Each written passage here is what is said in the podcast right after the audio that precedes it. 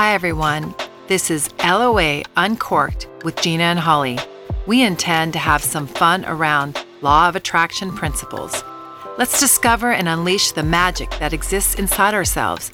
Tune in as we go on the hero's journey together to uplevel our lives with no bullshit, all truth, and nothing but fun. Grab a glass and join our virtual VIP conversation.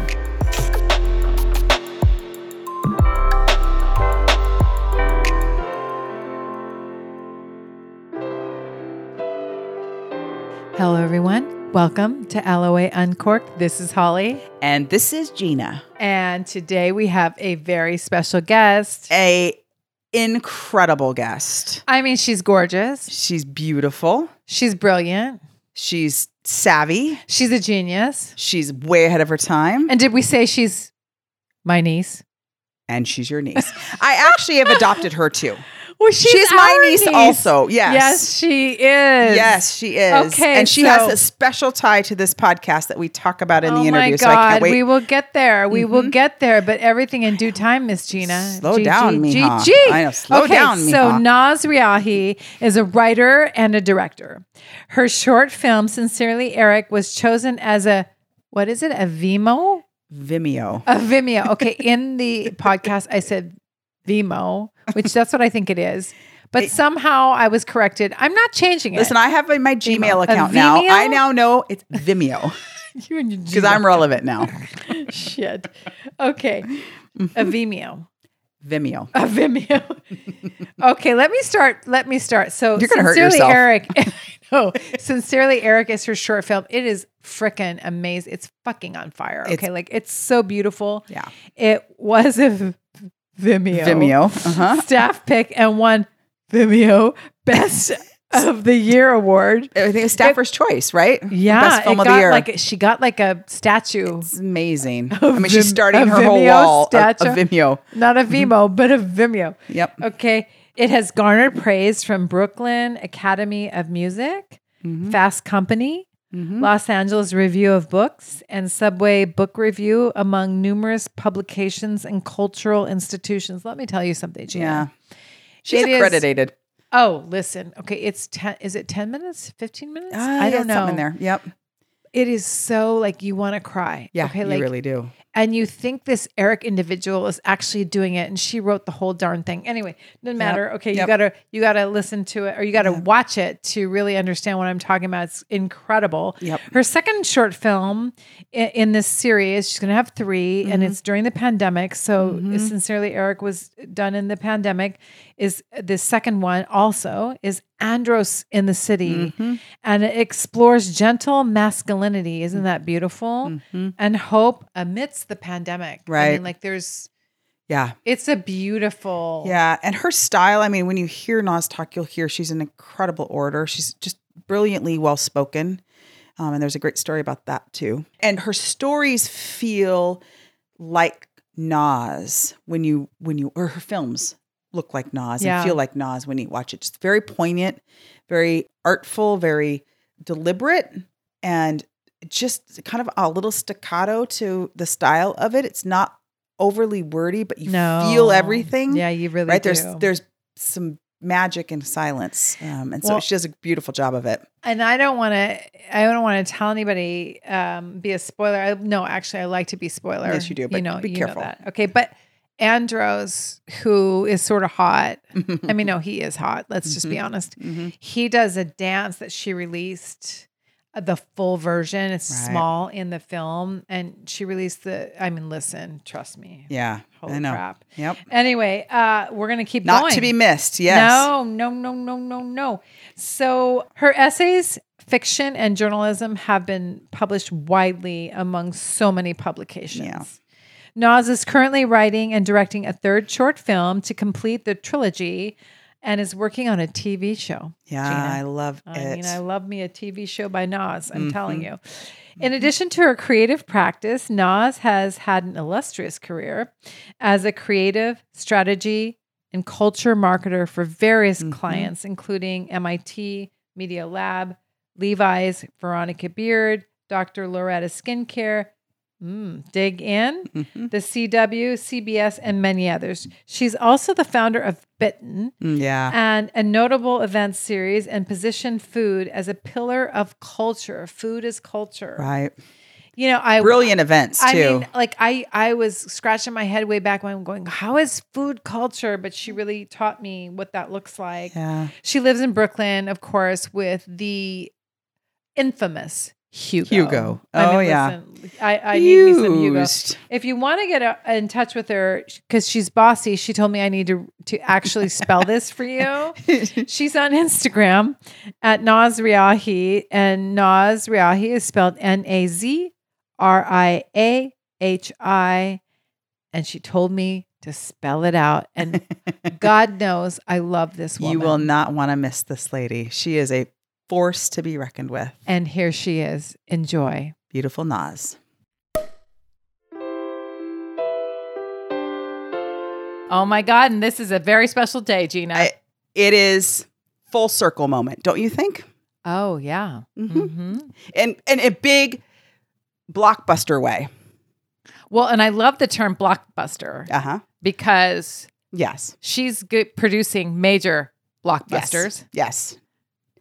Major. And I hear her laughing. Blockbusters. Major blockbusters. We are so excited today. We have Naz Riahi. She is a powerhouse. I'm going to call her an executive. I'm going to call her a creative. Yes, she's saying no, but I'm saying yes. Mm-hmm. She's a creative. Her latest endeavors is not only writing, but she screenplays and books and essays. But now 2 films in the middle of a pandemic. Director of 2 films. Writing, directing, everything. Yes. And so we have Sincerely Eric, that was just nominated and won a Vimeo award. And we also have Andros in the City. Yes. Which is her latest out that she's promoting. Yes. Incredible work. And incredible work. Gina, why is this full circle? Well, full circle. I think we've talked about this on the podcast before, that we were inspired, actually bullied into considering doing a podcast about 5 years ago by someone who watched you and I interact and said to 2 people who had never even listened to a podcast, you 2 should be on a podcast. And that's like, correct. What? And continue to encourage and keep directing us back to doing something creative with whatever this chemistry is that we have.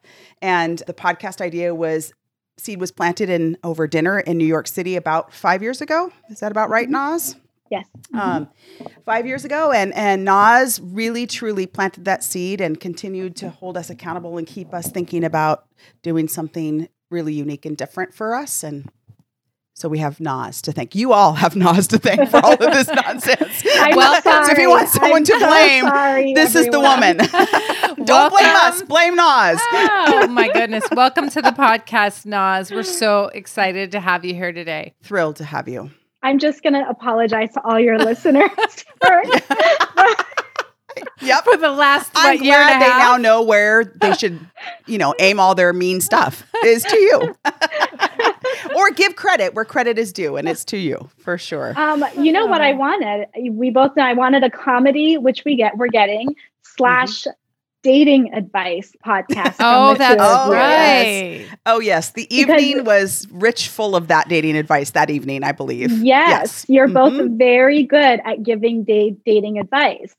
I'm not sure that either of you is good at dating, but you're good at giving the advice. Right. No, we're never good at anything we give advice on, really. No, we aren't. And thank God Gina's married and I'm not dating. Yes. There you go. Yes. So that's true. That's true. Although I do enjoy watching you try and date. That's cute. Whatever. Okay. So try to date. You do date a lot. Yes. Okay. You date a lot. Are you kidding? I do? Yes. Okay, I do. We're lying there. But she does all right. She does just fine. Yes, she does. But I'm very discerning, as I should be. Oh, yes, and it's entertaining all the way around. Yes, it's true. Yeah. Anyway, so, today we're not giving you advice on dating. You could. We're actually looking for you. We really, truly look to you, Naz, around really following your heart and your passion and living the life that feels appropriate and authentic to you. And so I think maybe to set the foundation for today and the conversation is maybe share a little bit more about your background, how you became the Naz you are today. And maybe we'll save the filmmaking for a separate conversation, but maybe talk through your history and what maybe the critical points of development or change agents for you were along the way. Well, those are a lot of questions. Yeah, I know. I loaded that up. I'm going to answer one of them, and then you ask me more. But do yep, we'll get more. Wait. Do we want to tell your audience how you guys know me? Holly hates this, but Holly's my Aunt Holly. I know. Holly doesn't hate that. I did. Holly okay, so when I was... Aunt Holly. Why do you hate being Aunt Holly? Because ants are like... ugly and old. No, they're not. Okay, and so when Naz, I met Naz when she was a teenager. I think younger. I think maybe 12, maybe, mm-hmm. maybe 12.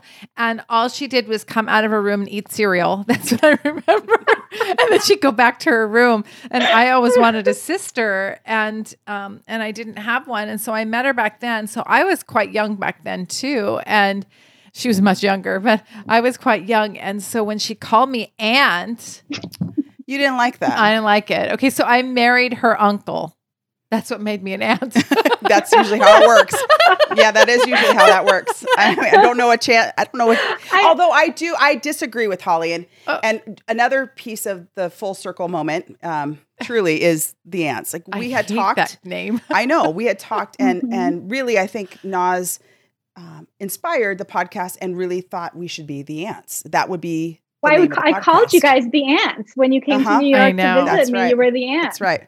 Do you remember we would call you going on our way to Seattle and give you like an advice mm-hmm. when you were going out on an interview? I don't remember what it was about, but no, we would call you. It was my lawsuit with my former company. Yeah, when I was in depositions, you guys would send me funny, like supportive videos. That's which really like were everything at that moment for me. They meant a lot to me. That was one of the hardest things I've ever gone through. Yeah. Okay. Yeah. We'll definitely have to talk about that. That's an important part of your story too. Your story is magical. Yes, and this is badassness. I mean, like you are the essence of being a badass boss. Okay. Yes. For yourself and being authentic. And that's a big part of your story. And that's what our audience likes to hear about. So that lawsuit is definitely part of it. Oh, huge. Yeah. And we sent you those videos before our podcast. I mean, again, this was like leading up to it. Mm-hmm. Anyway, but I'm so thankful to have you in my life all this time from 12 on and watch you grow up. You don't go past 25 for me. I don't know how old you are. It doesn't matter. But for me, she stops aging, you stop aging. That's how that works. I'm going backwards. I'm Benjamin Button, and so should you. And I just feel really blessed to be a part of your life. So I think starting in the beginning, this creative process and all those questions that Gina asked. Well, listen, she's wickedly talented and smart. She'll get to all of them. Yeah, I know she whether will. She tries or not. So go for it, Naz. Why don't you share a little bit more about yourself? Okay. Well, I'm, as you said in the intro, I'm a writer and newly a filmmaker. Both of those things have been things I've wanted to do basically my whole life, especially writing. I grew up with a writer in the family, my grandfather. And from the moment that I knew that was a thing to do, which was probably around 5 or 6, that is all I wanted to do. I would make up poems. I would make up stories. I always had a book with me, or I was in his library. And it just was, I don't even think it was a calling. It was just something that was inside of me. It was within me and beyond me in a way that I'm not quite sure I understand or even can articulate clearly. Right. So I grew up wanting to be that and do that. And in Iran, in his home, we were surrounded by other artists and filmmakers. And towards the end of my time in Iran, which was, I immigrated to the US when I was 9.5. I remember there was a director who would come to a lot of his salons and he wanted to put me in one of his films. And I thought that was really exciting. I was a performer. I loved having people watch me and entertaining people.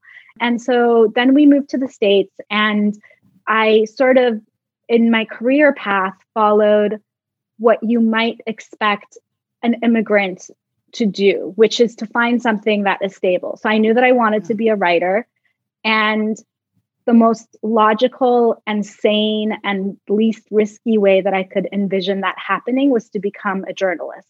So I went to undergrad at Western Washington University, and I studied journalism and Spanish, and really thought that I might be a foreign correspondent, or I might be working at the New York Times one day, and that on the side, I would write novels and books of poetry. Okay. And so I did that. And in my last year in undergrad, I was expected to and was told sort of informally that I would get a really prestigious internship at the Oregonian, which considered itself the New York Times of the West. Mm-hmm. And I applied for the internship. I went down to Portland and met with the recruiter when the head of my journalism department had a fellowship there over the summer. I was the only student who went down. He looked at my clips. He was really impressed with me. Then I ended up going to Spain for a semester. And when I came back, I applied for the internship. And then I didn't get it, which was really shocking to me. And on my rejection letter, there was a note, there was a post-it from the recruiter, and it said, call me.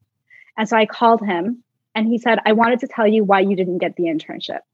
You didn't get the internship because you didn't use your Farsi in any of your articles. Oh. And I was like, I live in Bellingham, Washington.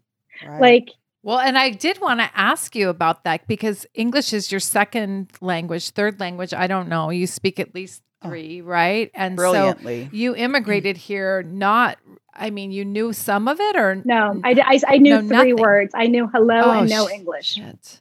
Wow. Yeah. And you came here at 9? Was that yes, 9 and a half. So I started 4th grade here. So without knowing any English, and you're becoming a writer. And then this guy says you didn't use any Farsi and that's why you didn't get, wow, that's crazy.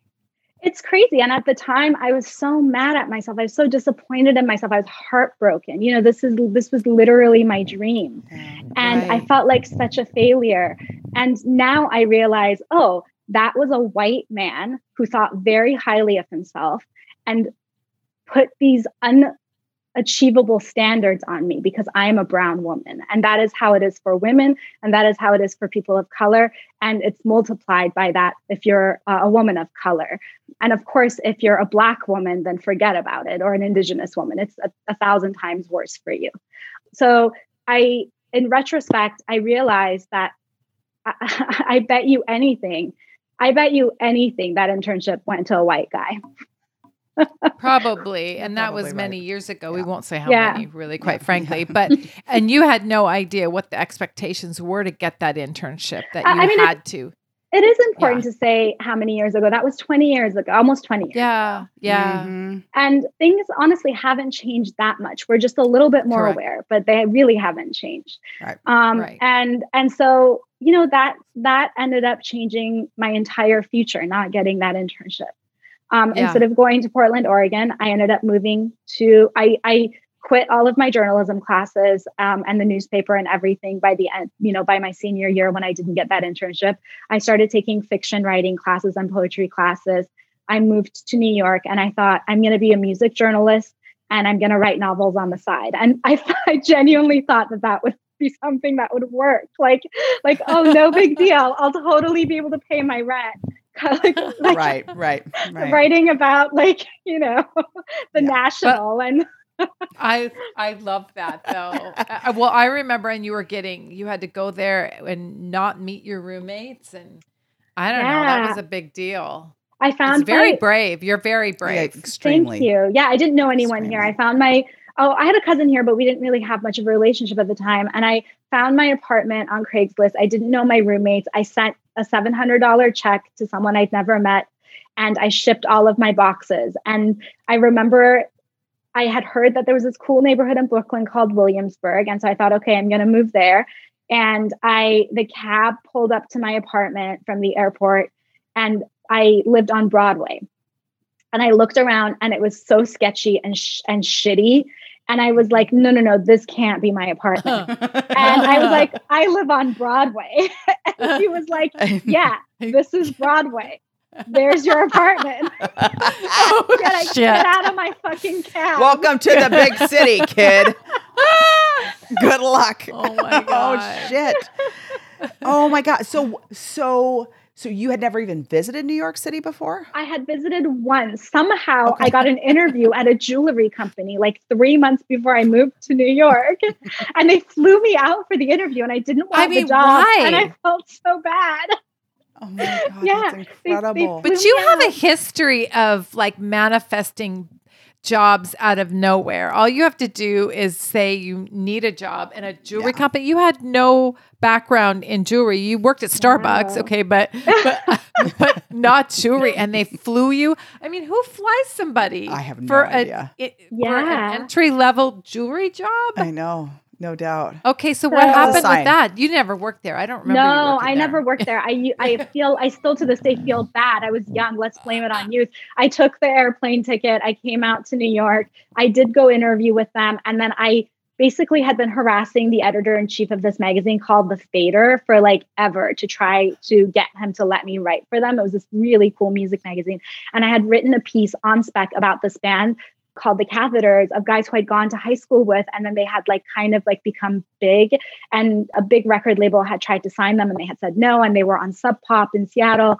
And so I wrote this really cool piece and I sent it to him. And again, these things happen all the time, but when they're happening, you don't understand what's happening exactly. So I took him out. So we went out to coffee. This was back in the day when email was a thing, but you could still call people. So I used to call the Fader offices until like, really, I'm very persistent until they finally let me talk to this guy. Are we not supposed to call people now? Is that the new? No, we don't. You don't know. People. You don't call people. No. Maybe we should start. But anyway, he took me out to coffee. And he was like, your piece is really good. It's better written than most of our writers. Call me if you move to New York. And so I called him when I moved to New York. And he said, okay, pitch me 10 front of the magazine pieces and I'll let you write them if they're good. And so out of the 10, he let me write 2 of the front of the magazine pieces. And those are usually the small pieces at the front of the magazines. They're not feature stories. Right. And I wrote about John in the Morning, the famous KEXP DJ. And I wrote about this group of tall bikers called the Black Label Bicycle Club. And it was this anarchist group of young people who lived in a former chicken factory in a neighborhood called Bed-Stuy in New York. And they sort of like mutated their bicycles to be like 3 stories high. And it was really, really fun.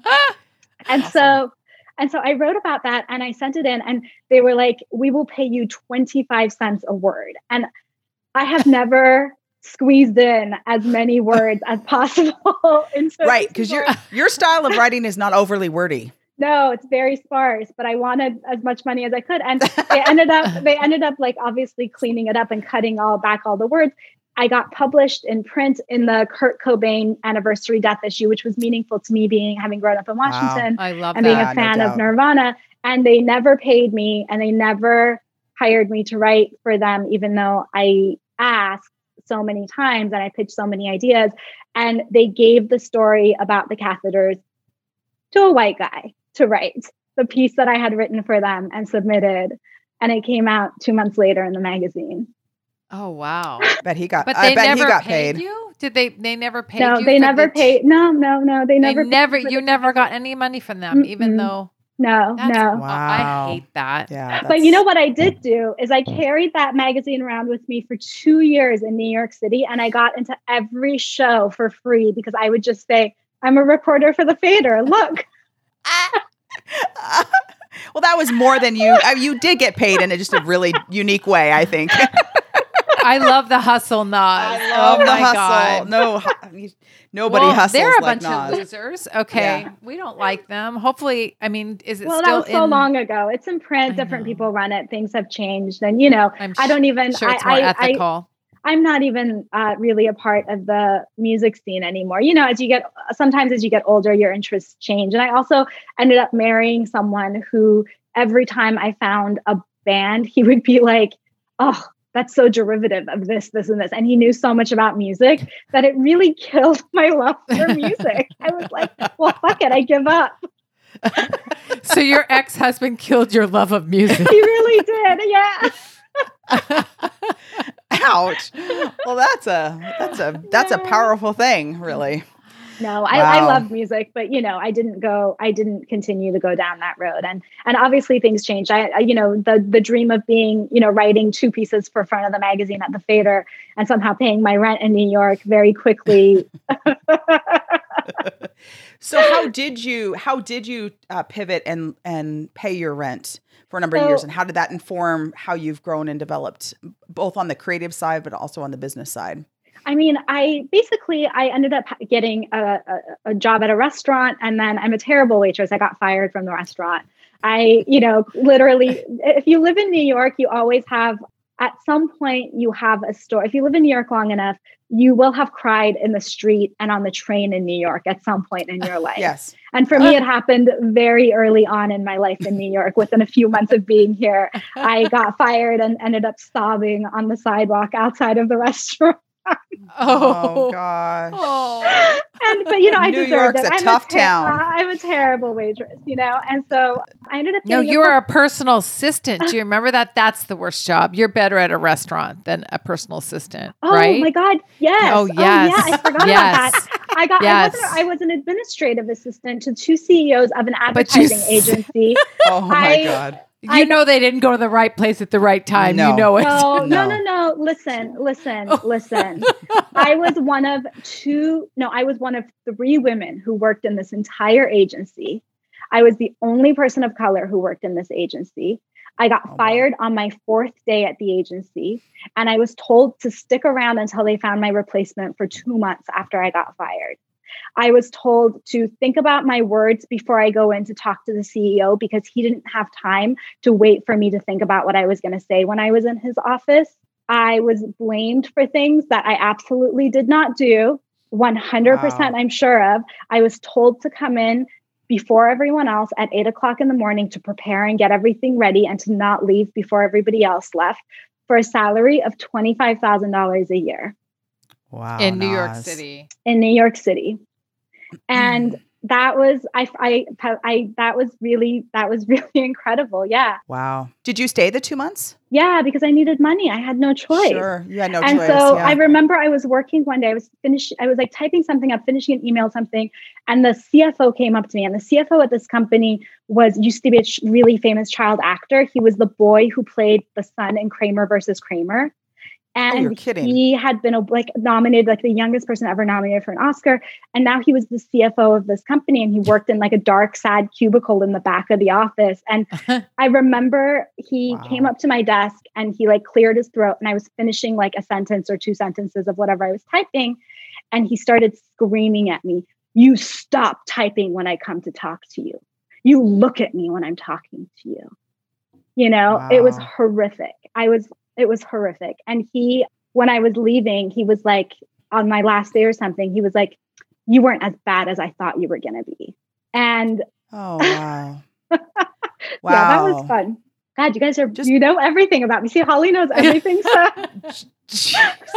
Wow. Well, that's how you know you're not in the right spot, right? Yeah. Naz? I was going to say, that's how that all of that, all of those jobs were just pointing you to go in a different direction as swiftly as possible. Even your advertising jobs, and we probably should touch on the lawsuit if you feel comfortable talking about it. See, I think that I don't necessarily agree with you guys that was the universe telling me I wasn't in the right place. Yeah. Say more. No, because that makes it seem like sexism and racism are okay because they're in the benefit of the person who's suffering from them in the moment. And actually, all of my experiences with sexism and racism have scarred me. They've held me back. They've impacted my income. They've impacted my confidence. They've tainted my worldview. And I know that I don't have it nearly as bad, not even a minuscule compared to Black people in this country, compared to Indigenous people in this country. And so I do not agree that it's the universe doing me a favor, because that makes it seem like I should be grateful for it. Well, and you know what? And no, and the truth is maybe I would have had a really successful advertising career, and maybe I would have been very happy in that, Holly. Yeah. Yeah, for sure. And I actually don't think it's anybody like the universe or God or whoever you believe in doing you a favor, but I do believe it forms this beautiful voice that mm-hmm. and the pain of so many people, that people can see that and heal through your experiences. So you're able to vocalize and champion in an area that still needs vocalization and championship. And I don't know that you came in there and said, please sign me up for racism sexism. I don't think anybody really does that, but you're such a powerful force and voice that you give it life where it needs life. And that but I would rather it didn't exist. I would rather not have to give it life. We all would believe that. You know what I mean? Yeah. So agree. But you're living in a time that it does exist, and you're a victim of this. Absolutely. And you have, you have now a world stage to be able to showcase it and bring it through, as in so many other and affect positive change. That's what I say. So no, I don't think I don't think we would necessarily look at that as please sign me up to be abused, but it does give you this beautiful, unique space to heal others and champion, so that we don't have it our whole entire lives, so that we don't leave a legacy of this continuing forward. That's, that's kind of what I believe. Yep. But I certainly hear you and appreciate your comments on that, Naz, because it whether it led you to a better place, the experience of it was horrific. So, and I don't know what that other place would have been like had I been given the opportunities. It's very fair. Mm-hmm. Yeah, mm-hmm. Absolutely. So talk about how you got into, you've been publishing some amazing essays from your novel. And not a novel, from my memoir. Yep. Mm-hmm. And talk to us a little bit about that. And then I really want to get to the pandemic and what magic happened during the pandemic. There was things afoot. Magic was afoot during this time. Yep. It's still going on, but more magic is happening, I'm sure. So talk to us a little bit about that. So I ended up working for a few years in the corporate world in New York. I ended up being in publishing, and I got that my first publishing job through my one of my journalism school professors, who I'm still in touch with, Scott. And I'm really grateful for that. So I was an assistant, and I was a successful assistant at that publishing company. I worked for two women, and I ended up doing that for a few years, going to a different publishing company, and then getting into grad school to get my MFA for creative writing. Because while I knew that I was a talented writer, I also knew that I had a lot to learn, and I wanted to hone my skill. I wanted to hone my craft. And so I applied to a few schools, and I got into the New School in New York City.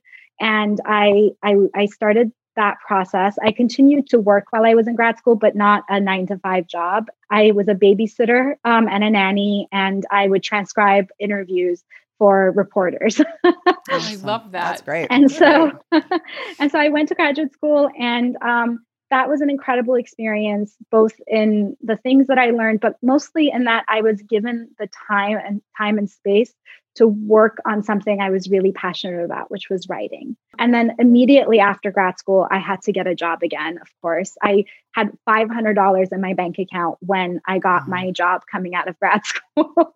Wow. And, that's crazy.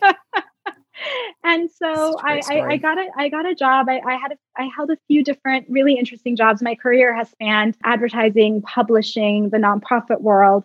And a few years after that, I ended up moving to LA for a job in advertising, which I was pretty excited about. And at that time I was married. I'm divorced now. And my husband and I went out there, but having to work at those jobs and trying to build a career, sort of while I continued to write stories on the side and submit and get rejections. I was telling you guys before this, and every writer pretty much can share in this experience, my walls, could be covered in rejection letters from all the things that I had written. And so I sort of put writing a little bit to the side, even though ultimately that is still what I wanted to do.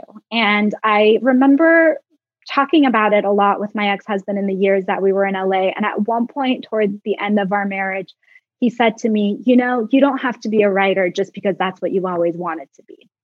And he thought he was giving me permission to let go of something that was really difficult for me. And for me, that was a moment of clarity of, wow, this person really does not understand or support me. And it was one of really important moments of clarity in that relationship. So, yeah. So it took a long time from that moment to me finally writing a book, which is still unpublished, but then beginning to submit chapters of that book as essays out into the world to get published. And, you know, we, sorry, my dog is coughing. Oh, we come back to this and I think it's really important for me to say it, but who runs literary magazines? Upper class white people run literary magazines. Mm-hmm. Who do they mostly publish? Upper class white writers. Yeah. Mm-hmm. You know, and this happens over and over and over and over again. Who are the editors at publishing houses? I had a book that the same book from which chapters have been published, and you both have read them, and they've done really well. Beautiful. People are very, very excited, you know, receptive to those. My book went out to 28 editors. I think 27 of them were white women, and they all rejected it. And most of them said it's too Iranian or not Iranian enough. Right. That bullseye keeps changing, right? Yeah. That's well, how you that know is what there's I'm a allowed problem, to, right? That is what I'm allowed to write about. That is what I'm given permission to write about. You know, like as an Iranian immigrant, there is an expectation for me. No one ever said there are too many, like I was told there are too many Iranian revolution memoirs, which this is not even that. But when was the last time you heard there are too many male alcoholic memoirs? Right. Yeah. Or there are two, you know, like. Yeah. Wow. No, so, I mean, it's crazy. So yes, it's not Iranian enough. It's too Iranian. It's too Iranian. But I persisted with the essays and the chapters and the stories and all of that. And I recently had a short story rejected by a publication because this is really great. Because it was too on the nose to be believable. Now, it's not published, so I'm going to tell you this. It's about racism.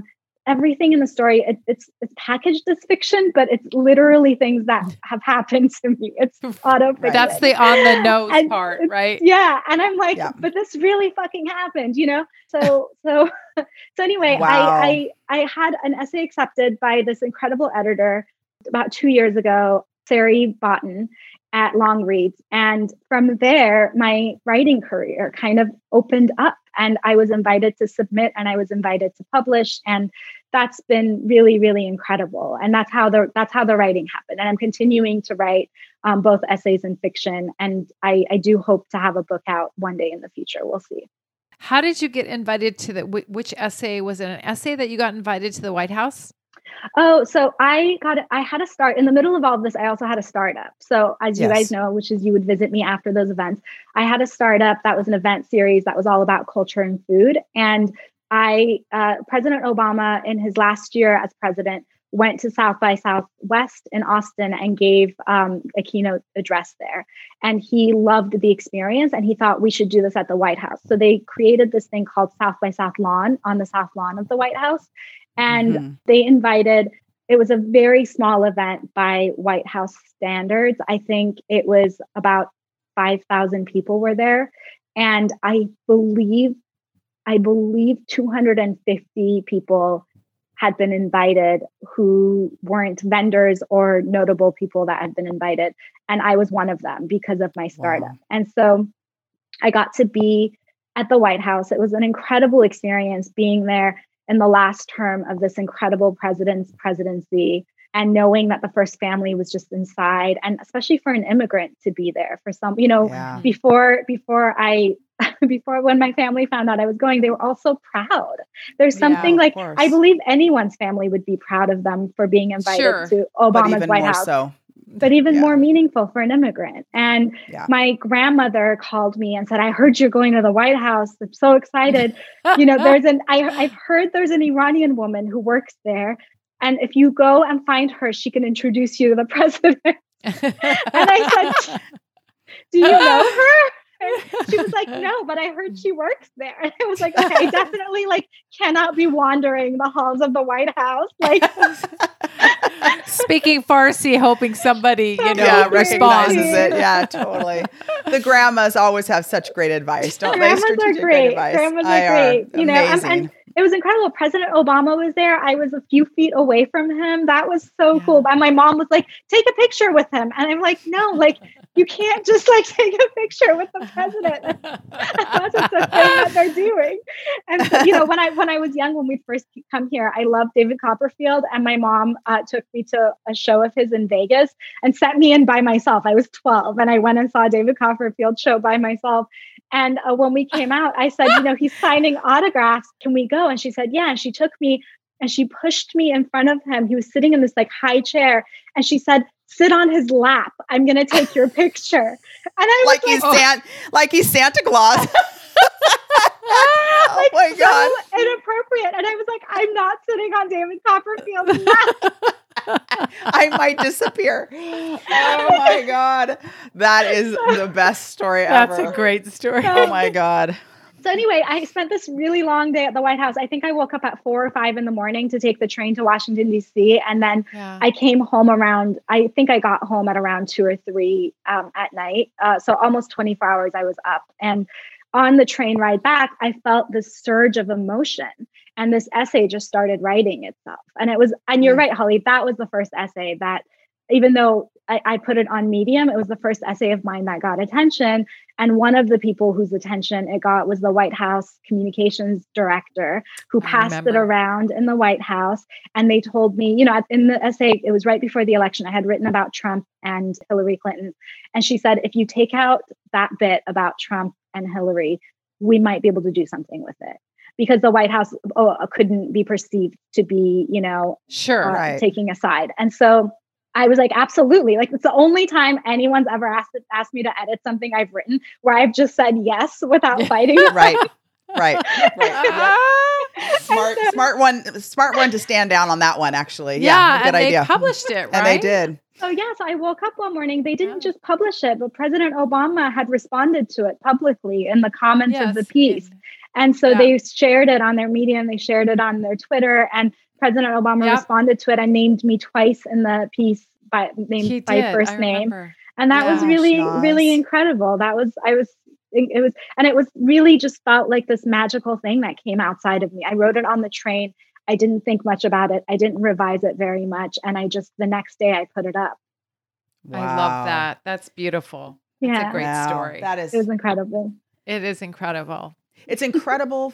It's an incredible story. But when you hear it in the context of all that you had led to that moment, to you sitting on that train, exhausted, writing from the heart like that, it makes it even more profound for sure.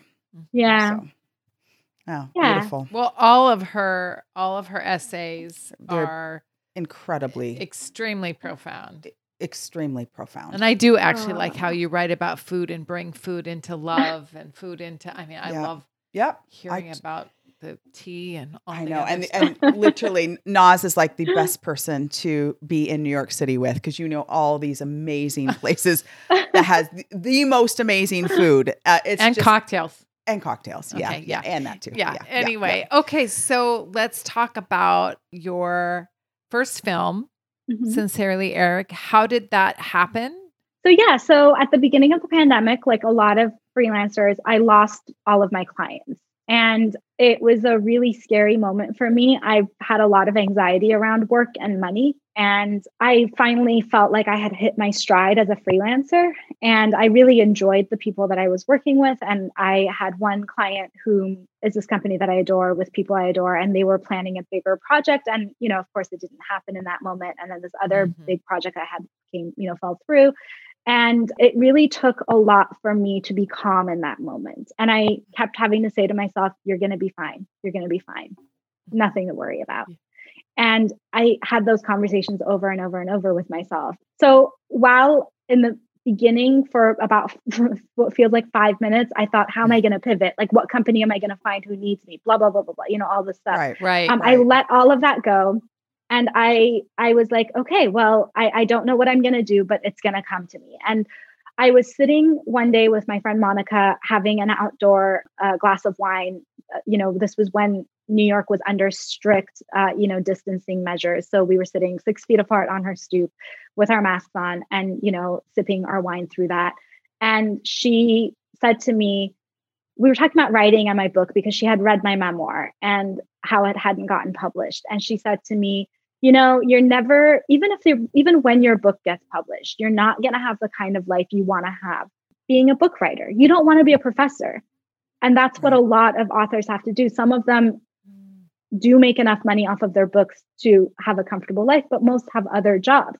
And she said, What you have always talked about, and this is something we haven't discussed here, but it is another thread that has come through my life for many years, is that I've wanted to be a filmmaker. Ever since I was about 12 years old, I wanted to make films. And I just didn't think that was something I could do because I just never knew anyone like me who had been successful at that. Hollywood seemed like a million miles away from my life, mm-hmm. from what I looked like, from my family, from all of that. And so I had always been too afraid. And really, even though I'm generally a pretty bold person in the things that I do, for some reason, I thought I'm just not special enough to be a director. That's like, those are really big, important people. And funny enough, like all of this coincided, the book and me thinking more about film coincided with the fact that I, as you guys know, dated a director and was madly in love with him. And he is very successful, but he's really nothing special. Right.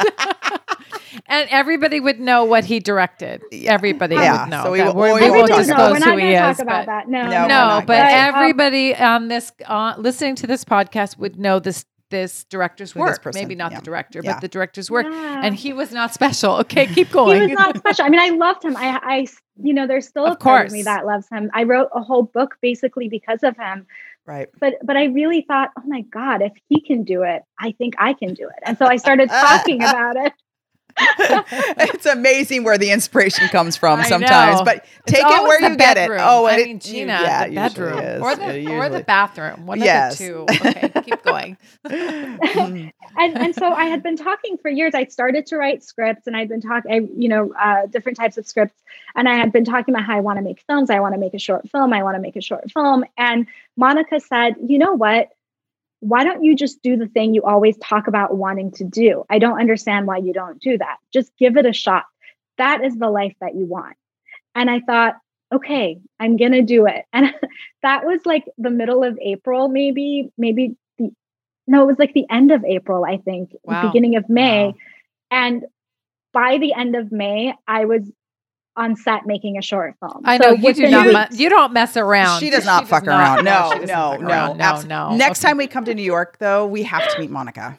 Oh, well, she's Monica's in the video. Amazing. She's in the movie. Yeah, I know. She's the gal, right? That goes into the bookstore. But I want to meet her because that's a good friend. Yeah, that's a really great friend. Anyway, keep going. Yes. She is a good friend. She also said this other really incredible thing to me, which was when I lost another client sort of in the middle of all of this, she said, that's your past. That's not your future. Oh, and I love that. I thought, you're right. That is my past. And so by the end of May, I was on set making a film. I thought about the story for a few weeks. I wrote it in a few hours. I recruited a friend of mine to be in it, and Monica, who makes a cameo in it. And then I asked my friend Uli's husband if he would be my DP.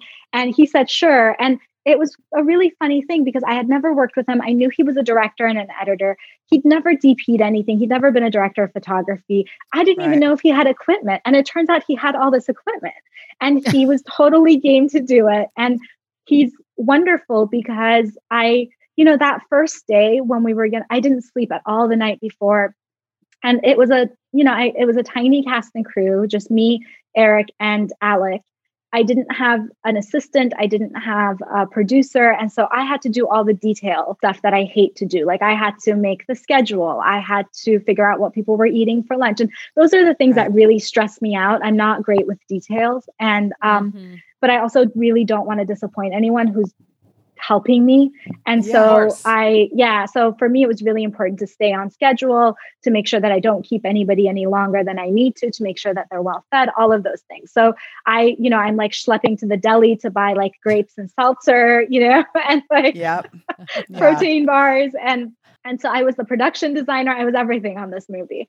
And so now but can we go back to you? Yeah. You actually wrote it in your head and then got it written by the time you were on set a month later. Yeah. After so that. 4 weeks. By 4 weeks, you had it all ready to go. Monica giving you the what for to you having.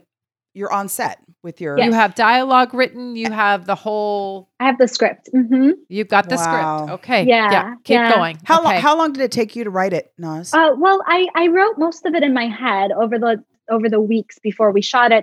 And when I finally had the story, when I sat down to write it, it took a couple of hours. It's only about an 11-page script. And so I, and I discussed it with Monica. Monica has a really profound and extraordinary brain. And I really seek her advice and trust her opinion. So she read the script. A couple of other people read the script once I had written it. And I think a week later we probably shot. I also sent it to Eric and asked him if he would change anything. Film is a very collaborative process. Film is not something one person can do on her own. And sure. I love the experience of collaborating. I love the experience of the teamwork of being on set and being exhausted and being all in together. And so the first day, though, I was so nervous. I was like, I know it's only Alec and Eric, but they're going to find out very quickly. I have no idea what the fuck I'm doing. And it's going to be so embarrassing. And it's going to be such a bad film. But I thought that for 2 seconds and then I let it go. And to his credit, Alec is the most gentle man I know. And he was so kind and generous in his quiet support of what I was doing and never making me feel like, even though he's a director and he's so much more experienced than me, never making me feel like I didn't know what I was doing or I was doing something wrong. And he taught me things very gently. At one point, he pulled me aside and he said, "Can I suggest something?" And I said, "Yeah, of course." And he said, "Do you want to maybe ask them to do this scene this other way?" And, that had not occurred to me. And we did it. We didn't end up using that take, but it was incredible to know that that's somewhere I could go. And I wouldn't have known that without Alec, very gently nudging me and saying, "Might we do this?" As opposed to and I think his gentleness balances his masculinity. And I wish more men were like him. I think when we shot the second film, we had my friend Ashley was the PA. And at the end of all of this, she said, "Alec makes me realize what kind of man I want in my life." He's that guy. Yeah. He's incredible. I love that. I do. And he's the husband of one of my best friends and she's amazing. And so I felt really blessed to have found these two people to make this film with. And it did feel divine in some way, Yeah. Yeah. Yeah. You were able to, I do believe that, you were able to take that concept that you and Monica talked about and within a few short weeks, I mean, who does that? Have a script, have people, Eric's the star and and it centers around his business. So you had conceptually thought about him doing this from the very beginning. Did he know that he was... No. So that's a really good question. I mean, I'm very practical. I knew what my resources were and what my limitations were. Everything in New York was closed. Eric owns this beautiful bookstore. When else was I going to be able to shoot something in this bookstore? I couldn't afford to rent it.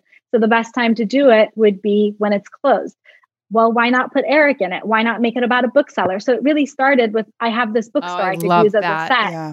And everything else kind of came around that. And then the story, even though Eric plays a version of himself, is really about it's about isolation. And it was really about my experience in those early months of COVID. I live alone with Hugo, with my dog, but I did feel isolated. I did look at all of my friends who had kids or partners and they had someone to watch TV with at the end of the night. And I didn't. Right.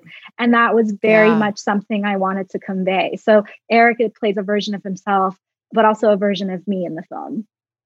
And it is sort of a love story to New York City, right? This is a love story. Can you talk about that? Absolutely. And I think, when I first set out to make the film, that wasn't my intention. And I think if I had intended that, it would have been really cheesy. There were certain things I thought maybe I should shoot, and then I decided not to. For example, I thought, I should probably get some footage of the boarded up stores.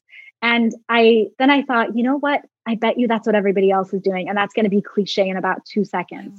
I love that. No, I agree. Because you feel the isolation without having to show that.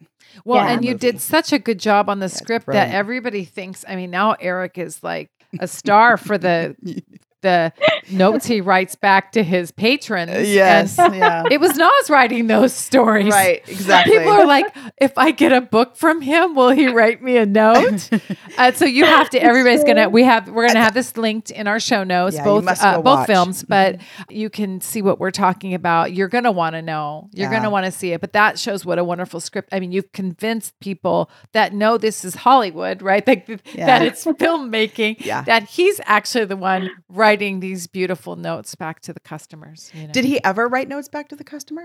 I mean, no. He writes, he might say, thanks for your purchase. You. Or, right. I think he puts a little card in there that says, thank you. Do you know what the most incredible thing was? So as you said, the film went on to get selected as a Vimeo staff pick, which is incredibly rare. I don't know how that happened. There are, I think, millions of videos that are uploaded to Vimeo every year. And of those, about 900 are chosen as staff picks across all categories, brand, fiction, nonfiction, all of that. Out of the 900, 92 are nominated for Vimeo Best of the Year awards, of which mine was one. And of those, 15 win. And mine was one of the winners, which is incredible. Naz. That is incredible. Congratulations. That is just, thank you. Unheard of. First film. I mean, seriously, it's incredible. Well, it's an incredible film. It is an incredible film. I absolutely loved it myself. It's beautiful. It's beautiful. And I love the fact that you didn't use any cliches, and she didn't, but you still knew what was happening. You felt it, for sure. It'll stand the test of time, for sure. Yeah. So what the most incredible thing a lot of incredible things have happened. And this is why I feel like maybe I'm on the right track, is because these little pings, these little things, I forget what you call them. You have a word for them, but Andrew calls it manifestation raindrops. Raindrops. Yeah. But these little things are happening. But the most incredible thing, and I'll never, ever for the rest of my life, forget this. I went to months after the film came out, I went to visit Eric at the bookstore, like months. And I walked in, and within a few minutes of me being there, this woman walked in and her boyfriend. And she looked at Eric and she said, "Excuse me, but were you in a short film about a bookseller?" And he said, "I was." And she goes, "I love that film." And she looked at her boyfriend. She was so excited. She was probably in her 20s or 30s. Looked at her boyfriend, said, "I love that film so much. I cried watching it. I sent it to everyone I know. I can't tell you how much that film meant to me." And Eric said, "Well, you're not going to believe this, but this is the filmmaker. She wrote and directed it." And the woman just freaked out and Naz. Didn't even stay to buy anything at the store. Got so nervous she left. and then stopped the people who were outside the bookstore, who were just random people, and told them about the film and about me and Eric and stuff. I love it. That was your first fan moment. She was totally starstruck. Speechless. Yes, exactly. Yeah. That's a great, and you're right. Those are just little nods that you're on the right path, Naz. That's brilliant. I love that story. Talked about you talked about this is a trilogy. So the second film is Andros in the City. Can you talk about the contrast of the two films? Yes, I love both the films. It's like your children, right? Yeah. I love Andros in the City. With Andros, I wanted to do something. I wanted to challenge myself a little bit more. And so I wanted to do something that was also going to be a little bit more challenging for the audience. So it's kind of an ambitious script, and you have to watch the film to the end to know why it's ambitious, because the place we get to, it was challenging to get to that place. Mm-hmm. And I won't spoil it for people, but that makes sense. And I really wanted it to be a much quieter film. I didn't want it to have a score the way that Sincerely Eric had a score, because a score helps move things along and keep your attention. I didn't want it to have many cuts the way Sincerely Eric had, because cuts keep the viewer's attention. I wanted it to feel more artistic and more on the fringe. And so Andros in the City stars my good friend, Andros Zins Brown, who is a brilliant dancer and choreographer, an incredibly talented man.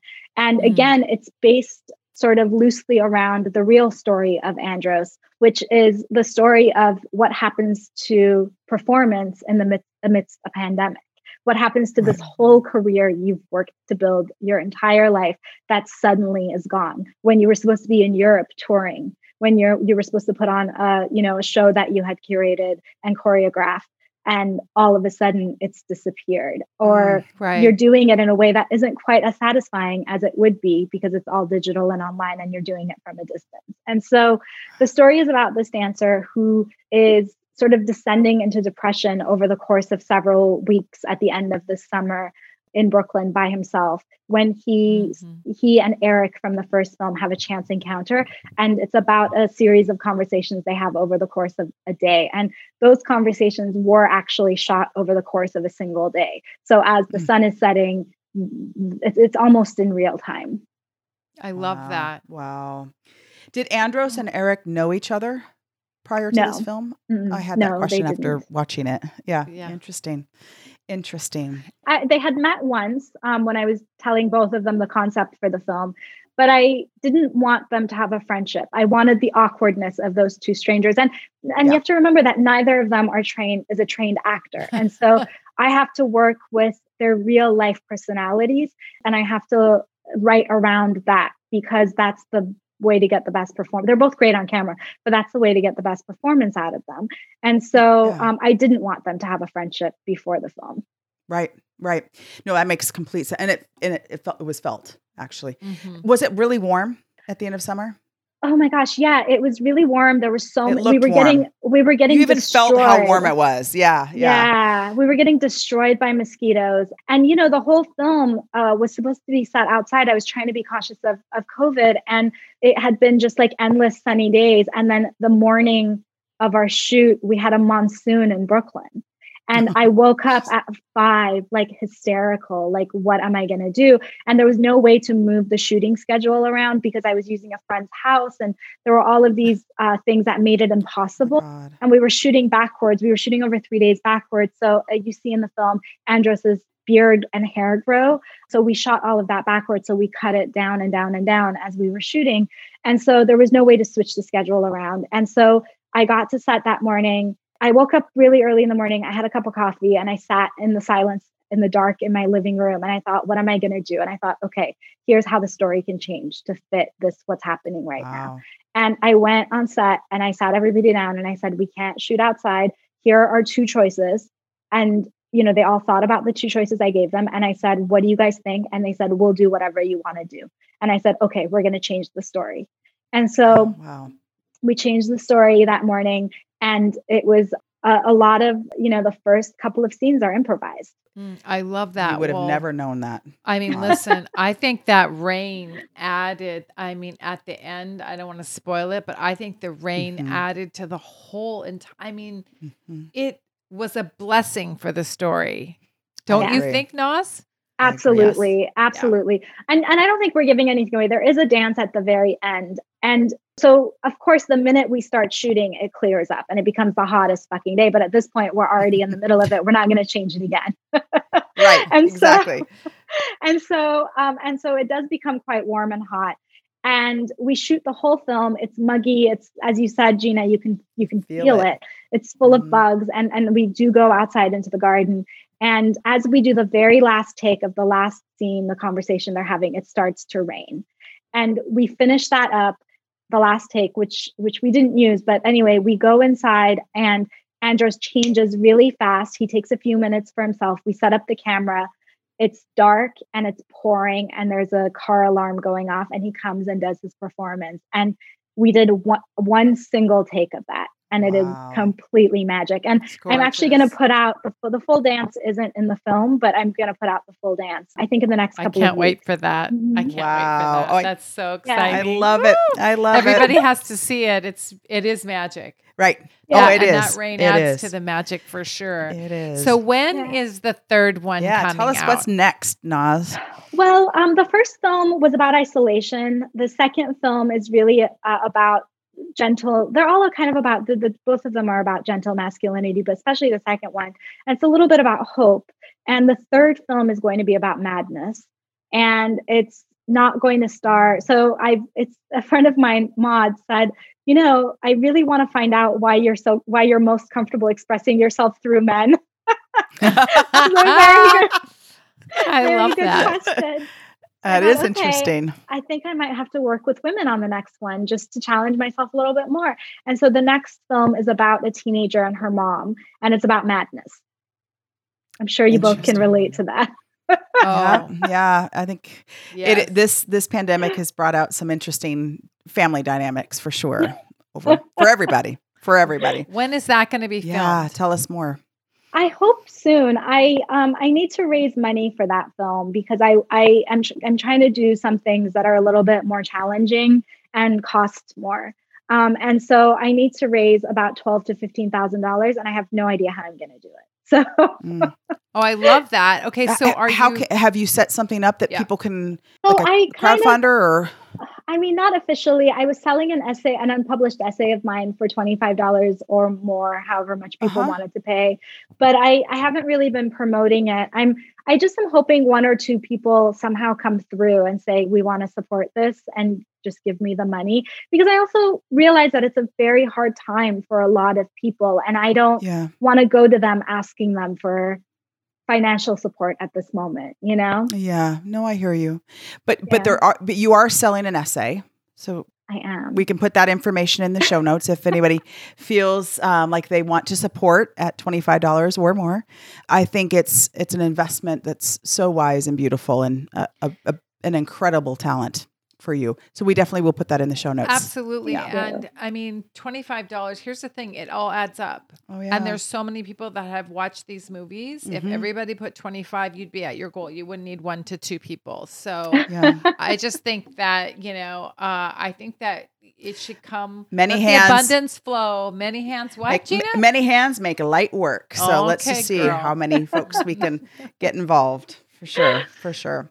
Well, I'm so excited. I mean, it is a magical journey. What time frame are you looking to film the third film? I would like to do early spring to kind of wrap up sort of. Early spring while it still feels a little wintry out. And that way, you know, I have my my spring film, my summer film, and my winter film.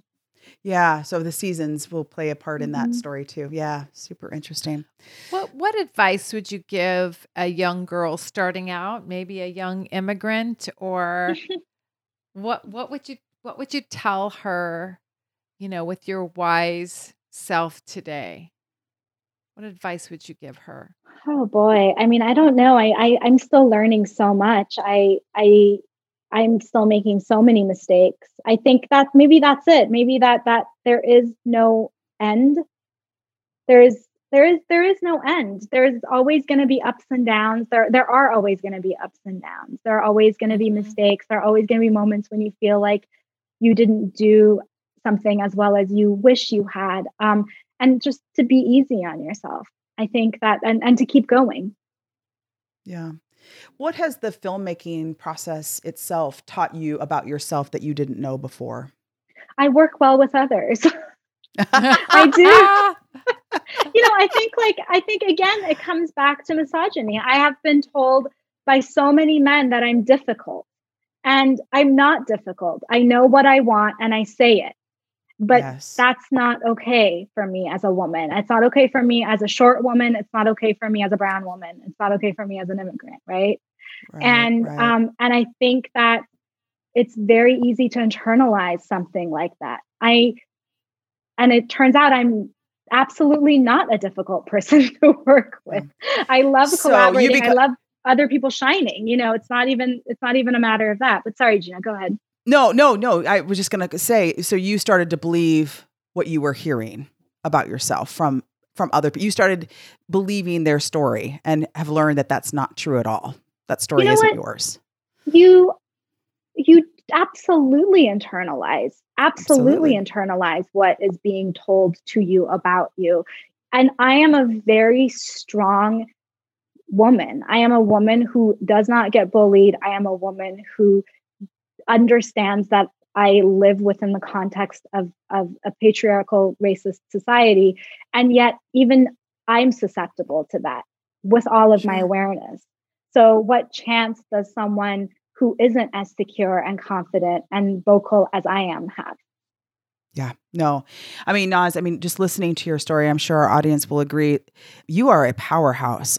There is nothing you cannot do. And the amount of fearlessness you have lived your life with is, it's awe-inspiring to be. I don't even know where that comes from. I don't know if you know where that comes from, but it's incredible to listen to the story. It really is. Mm-hmm. Well, thank you. Do you know where that comes from? I think part of it is just who you are. My mom is incredibly fierce and has had to stand up for herself.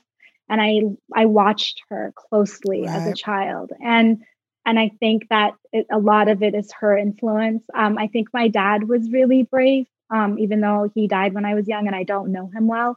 But from all the stories and from what I remember, he was very brave. And I think, part of it is your circumstances. I mentioned this, actually, it's funny that we're coming back to this in that essay I wrote about the White House, is that when I first moved here, I was bullied from fourth grade through my senior year of high school. And the first time someone bullied me, I could have cowered and become the victim of that, or I could have stood up for myself. And I chose to stand up for myself. I had something in me that said, no. You're going to stand up for yourself. You don't get to do that to me. Well, and you did that as somebody in fourth grade who didn't speak our language. We're new to the country. I mean, the amount of internal strength is, I know. Oh my gosh. Okay. Truth be told, we're watching Hugo, her dog, like lovingly look at her. I mean, like she's like, well, she is the shit, Hugo. You're right. Yeah. He was like, hearing everything I was just saying. He was agreement. Looking at you going, you are the best thing ever. I'm a powerhouse, isn't she? That's my mom. Lovingly looking at her. It really was. It was a beautiful moment, actually. Oh my God. But I'm sorry, Gina. I couldn't stand it. That, that Hugo, she's taking the camera. Everyone sees it, Naz, even Hugo. We're all in awe of you. Thank you. Are you gonna take the limelight and actually act in? Yeah, that's a great question. Your film. That's a great. Not in the next film. No, maybe sometime down the road. I'll give it a shot. I do. I do love a limelight, Holly. I know. Yes, you're a performer. You talked about that when you were 5, Yeah. Yeah. Right now, my passion is really making films and writing them and TV. And if the opportunity arises and it feels right, I will absolutely try it. But if it doesn't, if I can make my life and my living making films and TV, it'll be the best thing that's ever happened to me. Yeah. I love that. And you will. And she actually does have a cameo in Sincerely Eric, the first of the trio of her films. Mm-hmm. You get to see her on the subway.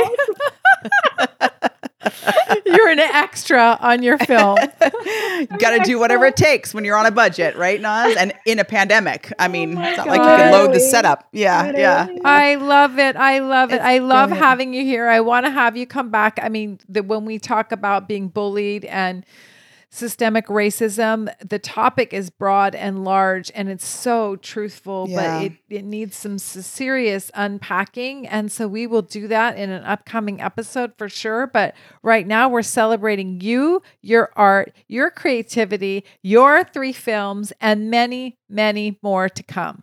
And the LOA Uncorked assignment is to read the show notes and support Naz in any way you can, whether you're following her, and we'll put all of her information in the show notes, whether you're following her, being inspired by her, reading more about her, maybe buying an essay for $25 or more, whatever you feel compelled to do. That's the Uncorked assignment, because you're an amazing human being, Naz. So I love that you're finally out in the limelight and getting exactly what you deserve. Okay, so listen, Gina. Yes. The other part of the assignment is watch the films. Oh, and of course the films. I mean, okay. Of course, they already put that down. Give money and watch the films. Yes. It's that easy. It's that simple. And support Naz. We love our audience. We love you guys. Yes. Thanks for being with us today. And we love you, Naz. Oh, I love you. You're both amazing. I love this podcast. More you inspired Holly and Gina. More Gina and Holly. Well, you know, we're available for film parts at any point. Also, listen, listen. Some of us are trained. Do not think I haven't thought about that. Do not think I haven't thought. What can I put Gina in? Okay, I'm not even kidding. For sure. Listen, I don't go anywhere without Holly, so it's you'll have to cast the aunts at some point. All right, everyone. All right. Thank you. Bye, bye, everyone.